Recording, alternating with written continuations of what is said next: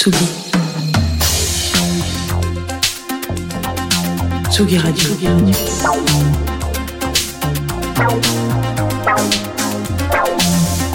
Ça part en fave. Jean Fromageau. Et bonjour Jean Fromageau. Bonjour Anton Dabrowski. Comment ça va aujourd'hui Écoute, très bien, j'ai mes petits cols roulés, j'ai pas de retour sur mon, me- mes façons de m'habiller. On constate effectivement que tu me fais des retours que quand je mets des vêtements jaunes. Euh, Je peux me mettre à te faire des retours sur les cols roulés hein, si tu veux. Allez, pourquoi pas. Voilà, les vêtements jaunes et les cols roulés, c'est parti. Désolé pour ceux qui nous écoutent en podcast, c'est pas du tout radiophonique. Ce qui est radiophonique, évidemment, c'est qu'on va parler de musique. Euh, ce soir, je vais vous parler de quelqu'un que j'attendais, dont j'attendais, pardon, secrètement le retour, qui n'est pas Sagittaire, donc qui n'est pas une de mes ex-petites amies. Comme quoi, ça change. Non, évidemment, euh, on a tous et toutes grandi dans un monde de producteurs. Malheureusement, quand j'étais ado, il n'y avait pas beaucoup de productrices, euh, des gens qu'on voyait de loin et dont on entendait les productions, des gens qui, sans le savoir, ont un petit peu changé notre vision de la musique. Je pense comme ça très vite à des Brodinski, des Can Blaster, des Surkin, des Parawan. J'avais prévenu, il y a que des mecs. Et donc, dans ces gens-là, finalement, malgré un star system très aléatoire, sont toujours des producteurs très discrets. Discrets, mais qui ont un son bien à eux. C'est le cas, en l'occurrence, de Can Blaster, dont on va parler ce soir, euh, et qui sort après-demain, donc vendredi 10 novembre, une mixtape qui s'appelle Genesis. Can Blaster, donc Cédric à la ville, fait partie de ces gens qui vous séduisent par leur timidité, leur efficacité, leur singularité, parmi, partie imminente de Feu, le quatuor Club Cheval, aux côtés de Mid, Pantero 666 et euh, Sam Tiba, chacun de leur côté, euh, parti vivre une petite vie dans la pop, dans le club, dans la production cachée derrière des Silly Boy Blue, des Vendredis sur mer et autres belles réjouissances. Et qu'en est-il de notre petit geek euh, des machines qui, lui, s'est bien fait discret depuis la séparation de son premier projet de copain? Alors, il s'est posé.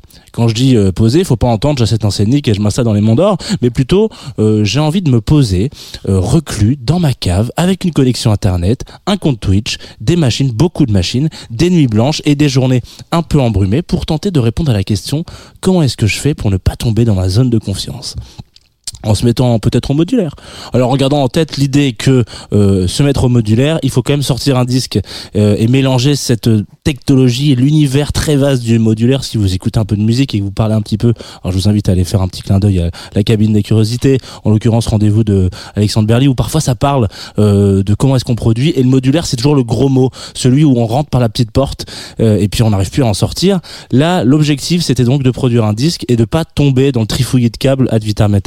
Cédric nous chuchote enfin donc son grand retour après plusieurs années à attendre euh, et devoir se contenter de feats, certes très bons, mais un petit peu maigres pour faire une soirée. Grand retour dans 48 heures avec une mixtape qui m'a complètement retourné et pourquoi pas rêver peut-être d'un album en 2024. Allez, rêvons, dansons. On va se lancer Ariane Dance euh, qui est sorti sur Animal 63 fatigant label de l'excellence des sorties qu'ils accumulent avec Blue Samu, Parawan, en passant par Papa Constantino, Johan de son prénom. On se le dit évidemment à vendredi minuit pour la sortie la plus attendue de l'année, en tout cas de mon petit cœur de poisson.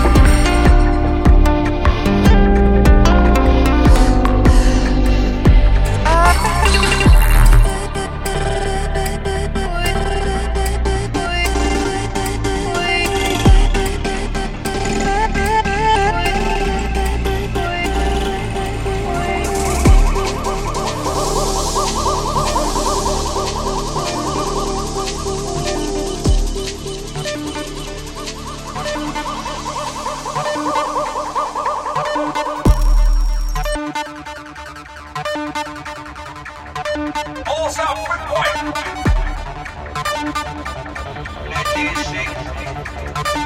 on to the 103.